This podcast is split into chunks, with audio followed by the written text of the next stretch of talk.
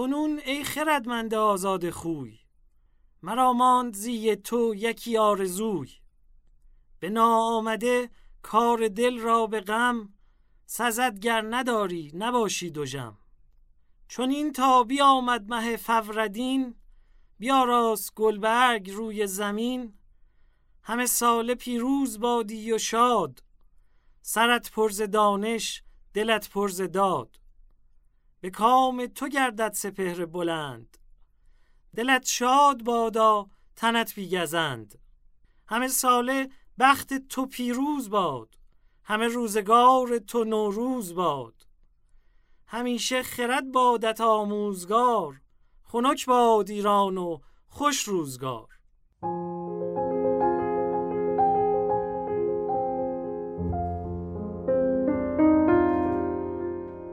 سلام به دوستان. نوروز مبارک. با نخستین شماره از فصل دوم روزها در راه در خدمتتون هستیم و بسی خوشحالیم که هنوز کنار همیم و گردش روزگار تا اینجا ما رو با هم پیوند داده.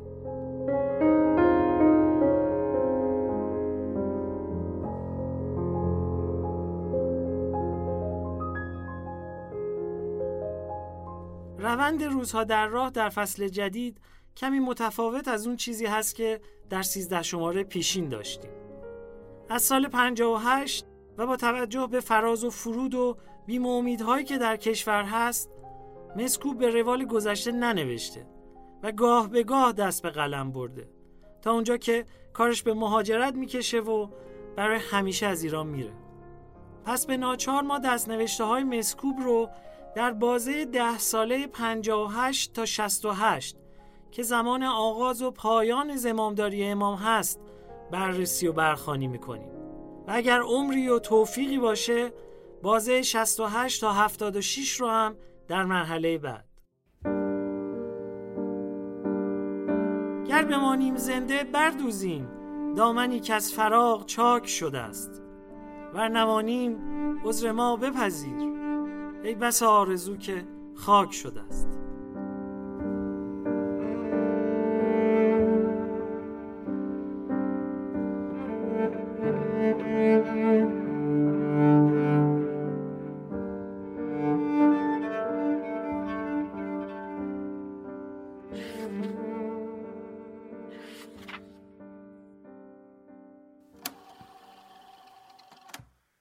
یک فروردین 1358 صبح عید است.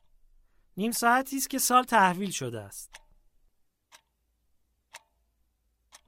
همونطور که سال تجدید می شد باید یک تجدیدی هم در اشخاص یک تحولی هم در ارواح و اشخاص آقا همون حرفای تکراری رو بازم گفت نشون دادند که ابدا لیاقت و شایستگی کشورداری ندارم. کسی گمان نکند که اشخاصی یا گروههایی پیروزی را برای ما تحصیل کردند.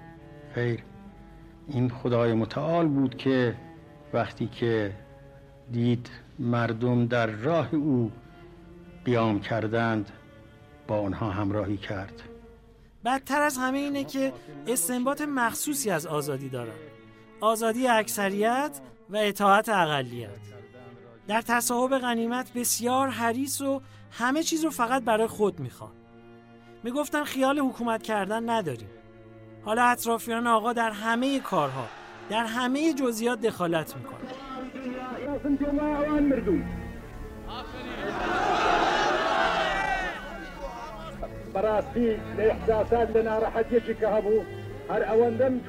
اوضاع خرابه. مملکت به هم ریخته است. کردستان، بلوچستان، ترکمن صحرا. فرارسیدن سال نو را به عموم ملت ایران تبریک می‌گویم. اولین عید بی پادشاه است بعد از 2500 سال. اما تفاوتش با عیدهای دیگه حس نمیشه. انگار نه انگار. عید بوی خفقان و مرگ میده. بوی استبداد و خودکامگی هوا رو سنگین و تنفس و دشوار کرده. ریهامون مثل تمام عمر پر از هوای مسمومه. بار دیگر انتظار خود را از همه مردان و زنان ایرانی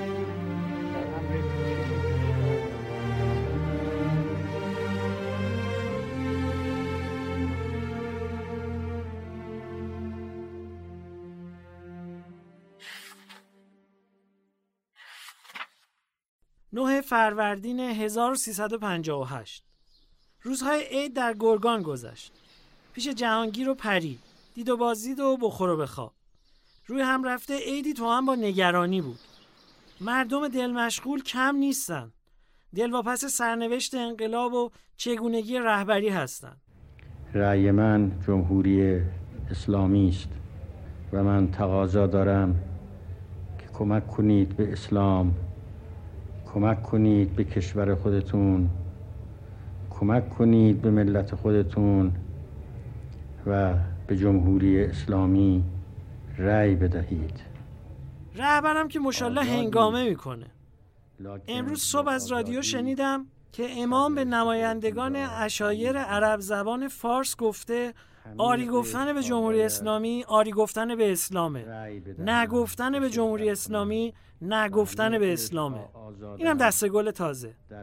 هر کی به جمهوری اسلامی رأی نده به اسلام گفته نه و مسلما کلمه این نه نشان موافقت با اسلام نیست. کم کم کار داره به اینجا می‌کشه. هر کی با ایشون موافق نباشه مخالف اسلام از کار در میاد. بگذریم این روزهای اخیر در جنب غزال خیلی خوش گذشت و پر و بالی باز کرده فعلا با گیتا در گرگانه. تا سیزدهم میمونم. در راه گرگان قبل و بعد از شهرها پاسداران انقلاب پاس می‌دادن. اتومبیل ها و مسافران رو کنترل می‌کردن و مواظب راه ها بودن. رفتارشون طوری بود که گیتا آدم به شهر گفت آریامه بالاخره این مردم به تمدن بزرگ رسون.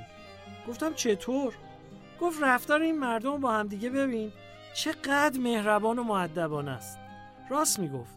فکر کردم خود انقلاب یکی از بزرگترین کارهای متمدنانه ای بود که ملت ایران در طول تاریخ خودش کرده.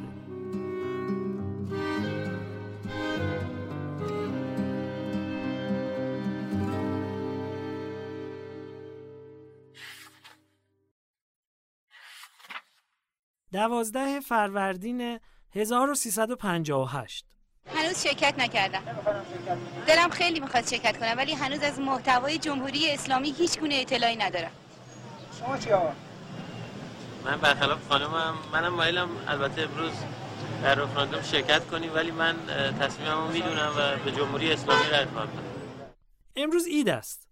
آقا گفتن برای اینکه به جمهوری اسلامی رأی داده شده. ما امیدواریم که خداوند تعالی به ما توفیق بدهد. که تا حالا که رسول این مطلب را به اینجا و جمهوری اسلامی را اعلام کردیم و من اعلام می‌کنم جمهوری اسلامی را و این روز را روز عید می‌دانم و امیدوارم که در هر سال روز دوازده فروردین روز عید ملت ما باشد که رسیدن به قدرت ملی و خودشون سرنوشت خودشون را به دست خواهند گرفت. ما به همه ملت تبریک عرض می‌کنیم. و من این روز را بر ملت عزیز خودمون به همه افشارشون تبریک عرض می‌کنم مبارک باد بر شما این مبارک باد بر شما جمهوری اسلامی.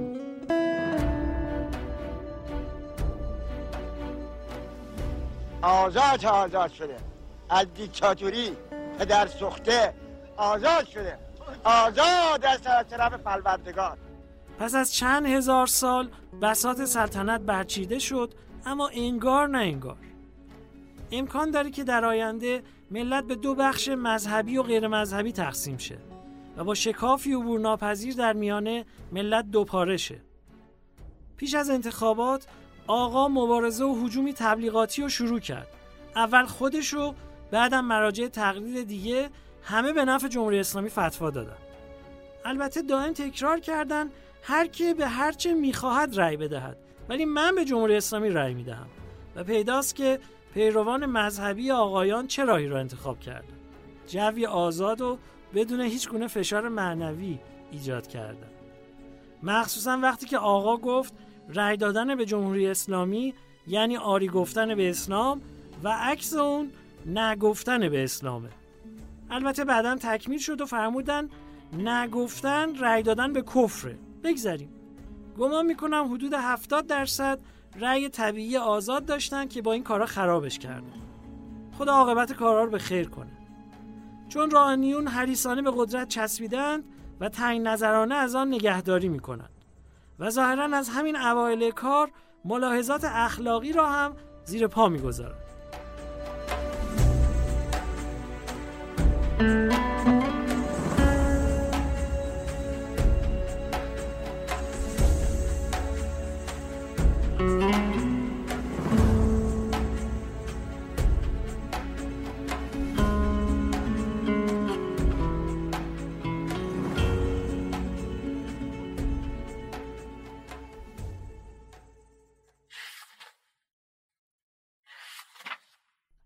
یک اردیبهشت 1358 آخرش بعد از یک ماه بدبختی و درموندگی بعد از دیپریشن سمج که منو فلج کرده بود دارم کم کم خودم رو نجات میدم.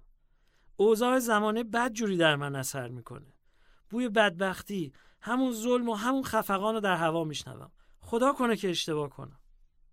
این آخرها یکی دو مقاله سیاسی در آیندگان به چاپ زدم. مقاله دوم پریروز منتشر شد.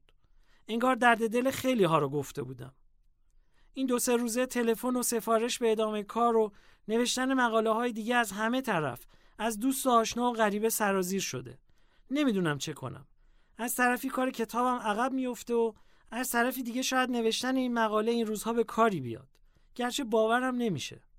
به هر حال مقاله اخیر یک ماه بیچارم کرد و تا ننوشتم خلاص نشدم. راستش کمی میترسم پایم رو توی کفش روحانیت کردم. در کوی دوست بیشتر از یک ماهی است که منتشر شده. امیدوارم به زودی از دام دلفریب کتاب نجات پیدا کنم. میگم دلفریب چون میخوندم و حالت مزفر دینشاهی به من دست می‌داد. خودمان از خودمان خوشمان میآمد. وقتی نویسنده با کتابش اینطوری شد مثل خری میشه که تو گل بمونه. دیگه همونجا لنگر میندازه و کتابش رو نشخار می‌کنه. ولی خوشبختانه داره تموم میشه و به مرحله دیگه می‌رسم که من نویسنده او هستم ولی او نوشته من نیست. مال من نیست مال خودشه. داره از من جدا میشه و من به صورت یکی از خواننده ها در میایم امیدوارم زودتر این کبوتر عزیز ولی مزاحم رو از سر بام فکرم بپرانم و نفس راحتی بکشم. باید همتی کنم و بند نافو ببرم. هشت اردیبهشت 1358 دیروز اسحاقپور تلفن کرد. کتاب به دستش رسیده و خونده بود. برای همین تلفن کرد. خیلی گفت. اقلا ده دقیقه یه نفس گفت و من گوش می‌کردم و هضم می‌کردم خلاصه اینکه گفت یکی از بهترین کتاب است که خونده. این حرف از آدم کتاب خونده و تیزبینی مثل او تمجید و ستایش فوقلاده ایه تمام خستگی و کشاکش های روانی دردناک موقع نوشتن در رفت. خواست و اراده خواننده هوشمند حتی وقتی مخالف باشه الزام آوره و نویسنده رو تسلیم می‌کنه. ولی به خودم هشدار دادم که حواسم جمع باشه و حرفهای او رو خیلی به جد نگیرم وگرنه خر میشم. دیروز و پریروز باران بارید. هوا زلال است. مثل بلور شسته. نور پاک و شفاف و سبزی شاد بهار و صبحهای خنک و سرزنده. انگار صبح نفسهای تازه می‌کشد. بهار امسال طولانی و ماندگار به نظر می‌رسد. انگار خیال رفتن ندارد.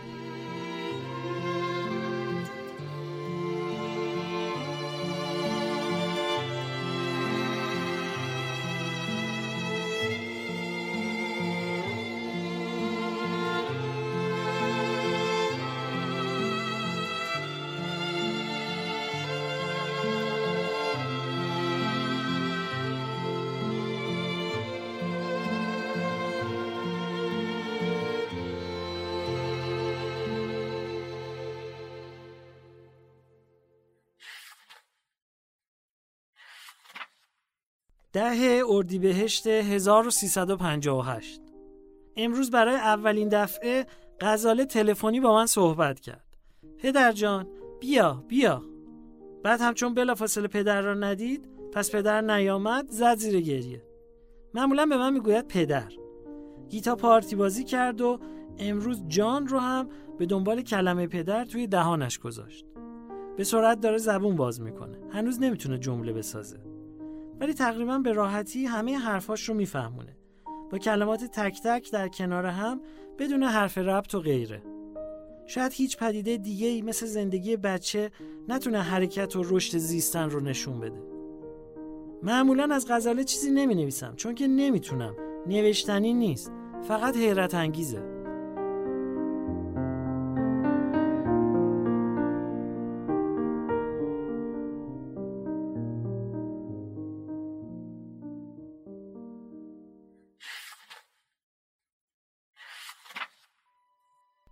بیست و دوی اردیبهشت 1358 همچنان بهار است بهار پایدار ولی در دلم همچنان خزان است. نمی‌توانم بر افسردگی و پریشانی روحی خودم غلبه کنم. نمی‌توانم زمام درونم را در دست بگیرم و خودم را راه ببرم. نمی‌تونم خود را از زیر بمبارون حوادث روز کنار بکشم. نفسی تازه کنم و به کار خودم بپردازم.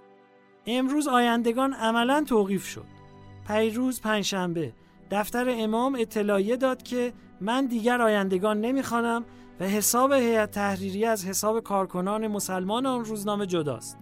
نتیجه این شد که امروز از آیندگان خبری نبود. رادیو تلویزیون وسیله حمله به مطبوعات شده است، به آیندگان، پیغام امروز، تهران مصور و آهنگر. درست همون روزنامه هایی که نفسشون در میاد و در برابر آقای قطبزاده و یزدی هم ساکت نمی نشینن. باید صبر کرد و دید.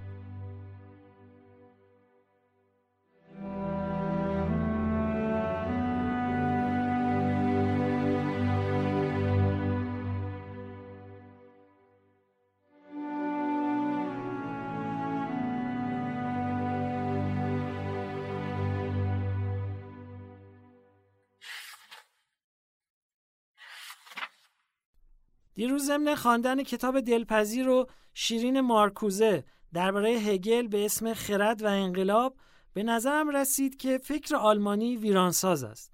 ویرانی را می سازد. یعنی بنایی کاخی عظیمی بنیاد می کند تا ویرانش کند. کانت دیوار گذرناپذیری میان چیز در خود و چیز برای خود می کشد.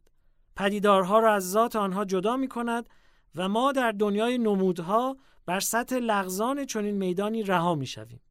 هگل می‌خواهد این دو جدا مانده دور افتاده را به هم نزدیک و یا با هم یکی کند. شناخت که در نظر کانت ناممکن بود در نظر هگل نه فقط ممکن بلکه واجب و ضروری می شود. برای این کار هگل جدایی شناسنده و شناختی را از میان بر می دارد. سوژه و ابژه پنهان می شوند. در نزد او اندیشه شناسنده برای اون که آزاد باشه مفهوم شناسایی رو نفی می‌کنه. ولی وقتی موضوع شناسایی از میون برداشته میشه در حقیقت موضوع اندیشه از میون برداشته میشه و اندیشه در خود بسته میمونه. دیالکتیک نفی و نفی در نفی سرانجام خود رو نیز نفی می‌کنه. ایده مرگ بر سراسر رومانتیزم آلمان در ادبیات و هنر مسلطه. این ادبیات بزرگ گویی برای مرگ زندگی می‌کنه. مرگ روح حیات بخش زندگی اونه. نوالیس و ترانه در ستایش شب نمونه درخشان و گویایی است. می‌دانم که فکر آلمانی اصطلاح علکی و خودسرانه است. با این همه اگر بتوان چیزی را به این نام نامید این چیز خصلت ویرانساز فاusتی دارد. جهان را با بالهای خود اندیشه یا دانش در می نوردد برای اینکه به پایان دوزخی خود برسد و ناچیز شود.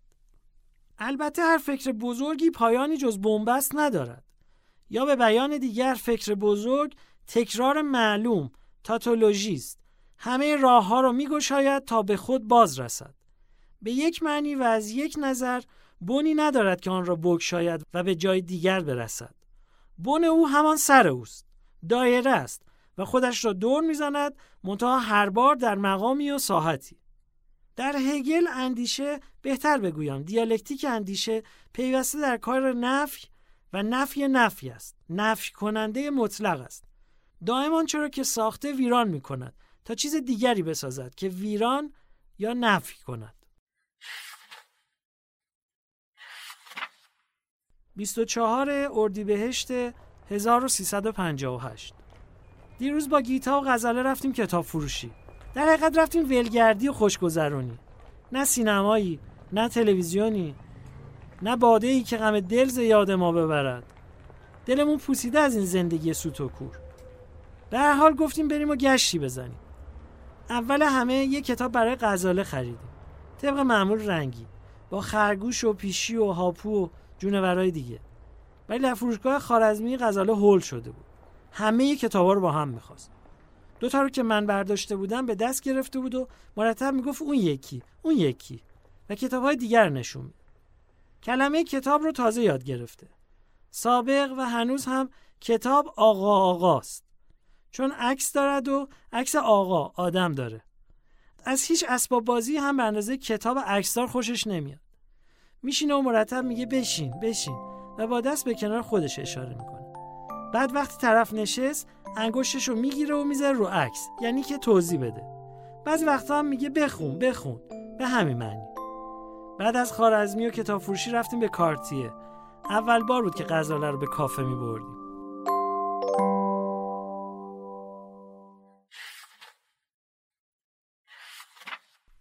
سی اردیبهشت 1358 دیروز رفتم دانشگاه صنعتی شریف. جبهه دموکراتیک ملی به مناسبت زادروز مصدق صدومین سال و طرفداری از آزادی مطبوعات دعوت کرده بود.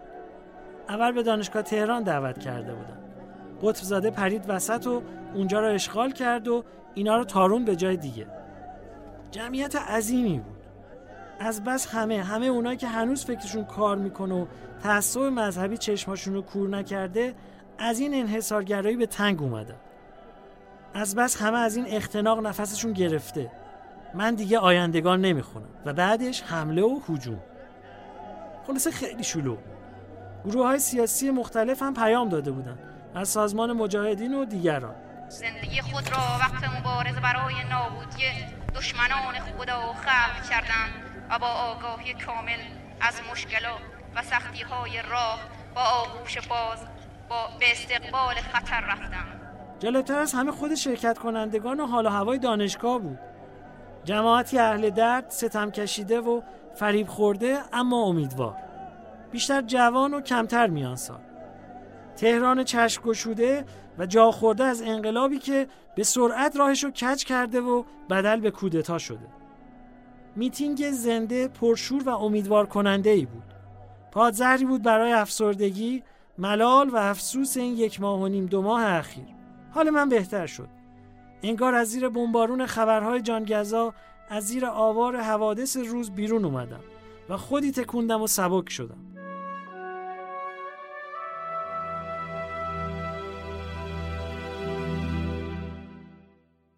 حیف گیتا نمی‌تونست بیاد. در یکی از سالن‌های دانشگاه نمایشگاه عکس شهیدان حزب توده بود. نزدیک یک ساعتی و اونجا گذروندم. رفته بودم که بعضی از رفقای قدیم رو ببینم. رفته بودم که جوانی پاکی و دلیری خودم رو ببینم. اون سالهای آرزوی سرشار و ایثار بیدریق رو. مرتزا رو طبعا زودتر از همه دیدم. با سر تراشیده. توی دادگاه. با یه متهم دیگه. یکی دو تا نظامی و چند تا سرباز. با همان اسباب صورت به قاعده و منظم. و همون لکنت زبانی که سر رو بد تلفظ می‌کرد. انگار توی دهنش له می‌شد و بیرون میریخت. اما توی عکس چیزی پیدا نبود. آخه حرف نمی‌زد. ساکت نشسته بود. سرش پایین بود. جلو پاشو نگاه می‌کرد و توی فکر بود. چشماش دیده نمی‌شد.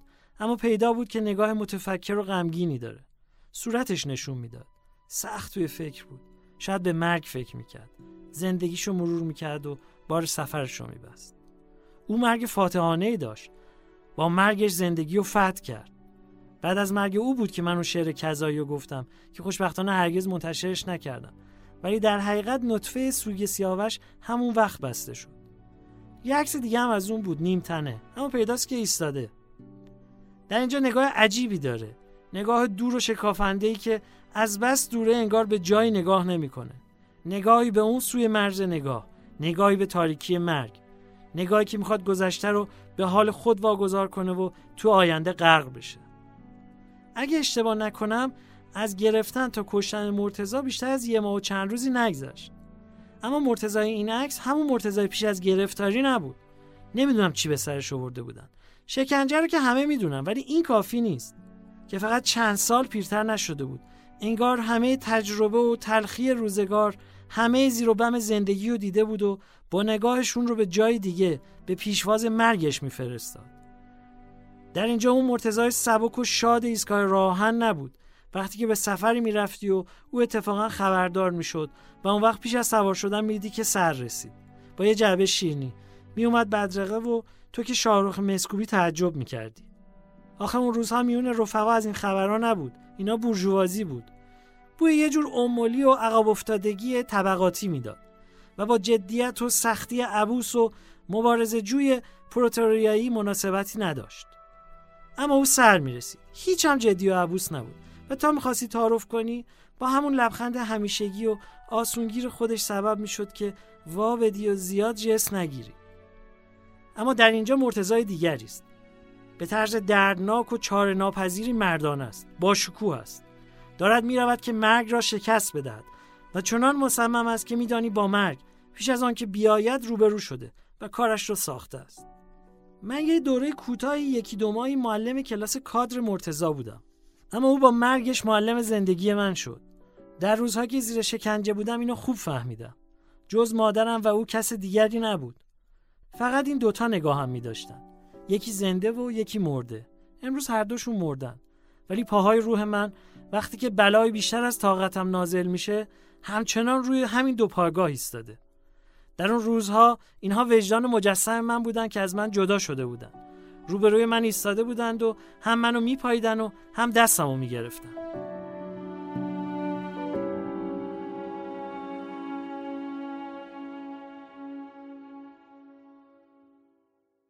عکس های مختاری جور دیگه ای بود.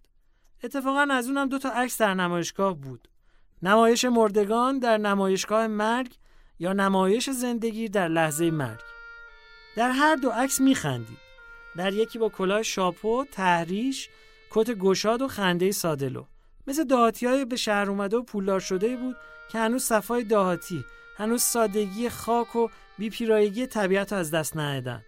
خنده تازه زنده و ناباوری داشت. انگار می‌دونه اما نمی‌خواد باور کنه. عکس از همون روزاست معلومه. ولی شکار مهابت حادثه رو نمیپذیره. مثل آهوه. به روی مگ لبخند می‌زنه.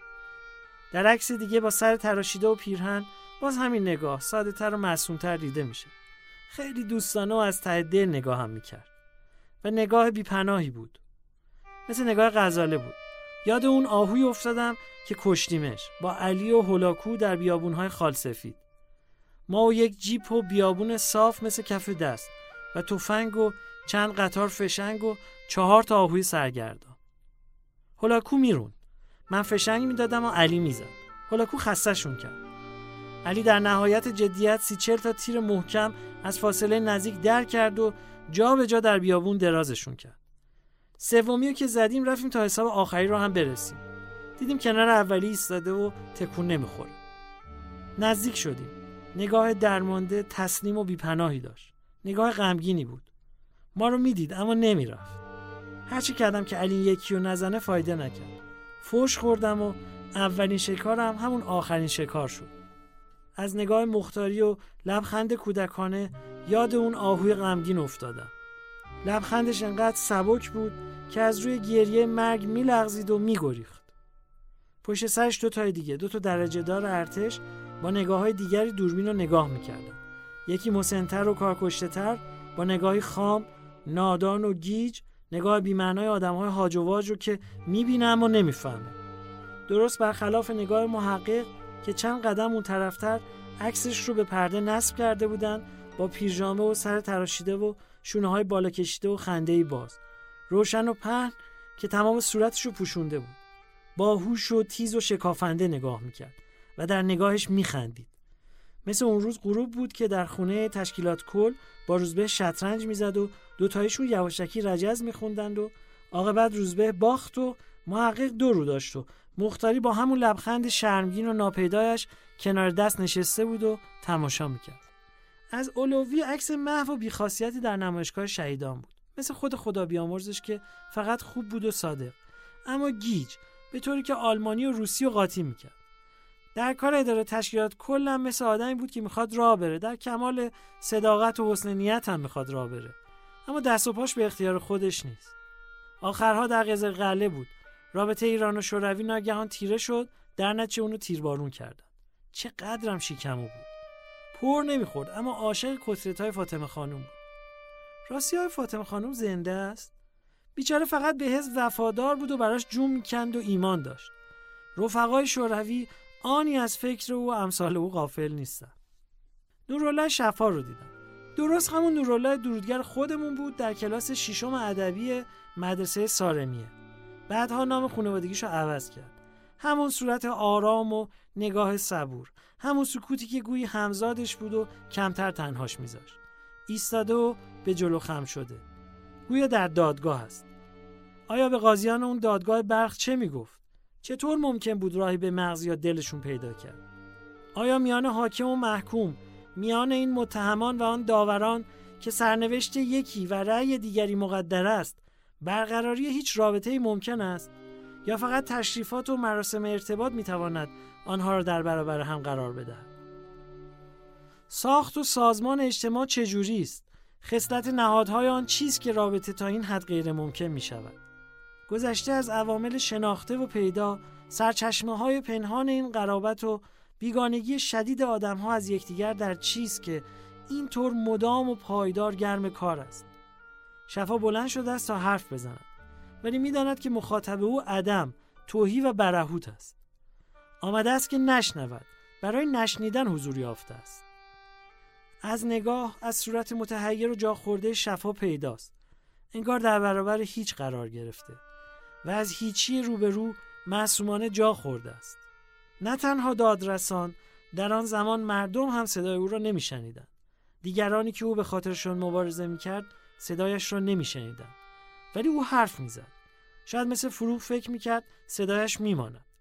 در مرگ هم ساکت نبود با فریاد مرد. در لحظه تیرباران شعار می‌داد. با چشمهای بسته و دهان باز. آیا می‌توان مرگ را با فریاد پس گرفت؟ آیا می‌توان خشخش مرگ را که مثل آتش در جنگل روح میافتد که مثل خزندهی به سوی قلب میخزد با فریاد کردن حقیقت خاموش کرد یا دست کم نشیده گرفت آدمیزاد به صدا زنده است با کلام که دستاویز خروج از خود و پیوند است و شفا مثل مبشری و خیلی های دیگر در آن لحظه نهایت که بر لب خاموشی ایستادند هستی صدای خود را اعلام می کنند. خود را در صدا تحقق می بخشند و هست می کنند و آن را در خاموشی منفجر می کنند. انکار و نفی تمام در همان لحظه که دیگر نیستند نبودن را نمیپذیرند. در دهانی که از زیر چشمند پهن بیرون زده بود در عضلات فشرده لبها چنان نیروی دیده می‌شد که پیدا بود صاحب آنها دیگر به چیزی نمی اندیشد. همه توانایی اندیشه که از بس زیاد و گوناگون است ناشناخته میماند. در عمل متمرکز شده بود. آدم عادت دارد که به مرگ فکر کند نه آنکه آن را ببیند. ما چه تصویری از مرگ را به تصور می آوریم؟ همیشه دانسته و ندانسته خداگاه و ناخداگاه آن را از ذهن میرانیم و پس می‌زنیم چون دلمان نمی‌خواهد به سراغمان بیاید همیشه برای همسایه خوب است برای همین تصور مرگ معمولا بیشکل مبهم دودالود و دست نیافتنی است از این تصور تصویری ایمیج در ذهن نداریم اما انگار شفا اینجوری نبود. لبهایش شکایت از این داشت که آن چیز بیگانه و اندیشیدنی را دارد می‌بیند. مثل یک رودخانه یا دریا. دارد خیز برمیدارد تا خودش را به موج و روندگی بسپارد و در آن شتاب گیرد. صورت مرگ را می‌بیند. زشت و زیبا یا مهربان و سنگدل نیست. اگر هم باشد به او که در آستانه پریده و در آنی از آن میگذرد مربوط نیست. این صورت بیگمان مهیب و باشکوه است. به صلابت جهان و سنگینی کوه از نیروی لبها پیداست از اراده رام نشدنی و گستاخی که از آنها فوران می کند. این دهان مرده انگار دهانه آتشفشان زنده است. سری بالا گرفته، چشمهایی بسته و تاریک و دهانی باز رو به آسمان. با نیروی کلام می‌خواهد دنیا را منفجر کند یا آن را مثل چشمه بشکافد.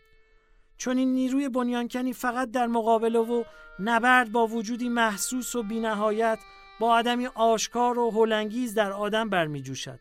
نه در برابر چیزی مبهم که در اندیشه مانده باشد او سنگینی این دست مرگ بیرون جهیده و رویارویی ایستاده را بر شانه و سیلی افکننده آن را بر صورتش حس می کند و دارد خودش را ریشهکن می کند تا ارادهش را مثل مشتی تازیانه ای و تیری به سوی آن رها کند و مرگ را نفی کند.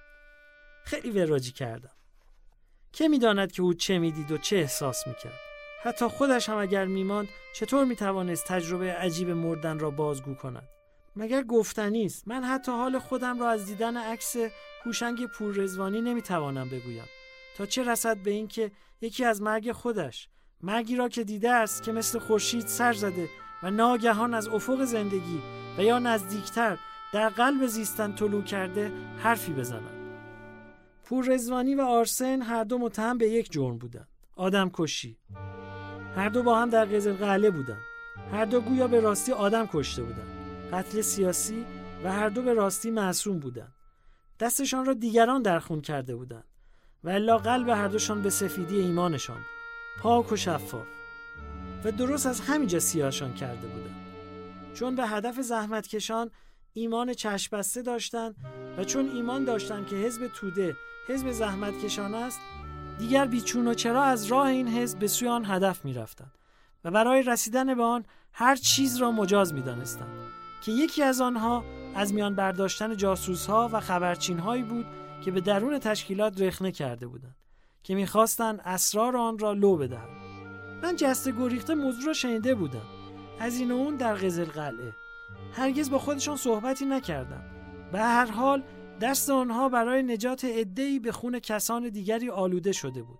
وگرنه هیچ کدامشان در دل به بیعدالتی رضایت نمی‌دادند. و اصلا برای از بین بردن بیعدالتی بود که خود عدالت را زیر پا گذاشتند. به هر تقدیر آدم کشی را نمی‌توان پذیرفت. شاید توجیه این کار اگر کرده بودند برای خودشان هم آسان نبود. باری عکس پوررزوانی بیست و چند ساله جوانی از رو رفته و خجالتی بود. از آرسن حتی عکسی هم نمانده بود. چیزی شبیه صورت او را نقاشی کرده بودند. آنها را که نگاه می کردم در دلم به بیحاصلی رنجهای آدمیزاد گریه می کردم پور رزوانی حتی جر زدن در بازی والیبال را هم تحمل نمی کرد. چند سباهی که امکانی پیش آمده بود و توری در حیات زندان علم کرده بودند از کوچکترین کلک نارو و تقلبی در بازی حتی اگر به شوخی بود مثل اسفند روی آتش میترکید. آرسن استخاندار با تجربه قرص و خونسرد و شوخ بود. نمایشگاه پر از خسرو روزبه بود. عکس و مجسمه و نوشته. حزب توده سعی کرده بود از نام بلند او منتهای بهره برداری را بکند. بیان که پاسخگوی ماجرای لو رفتن سازمان افسری و شهادت رفتگان بیمانند دیگر باشد. در کمتر حزبی چنین تفاوتی میان رهبران و توده حزبی بوده است.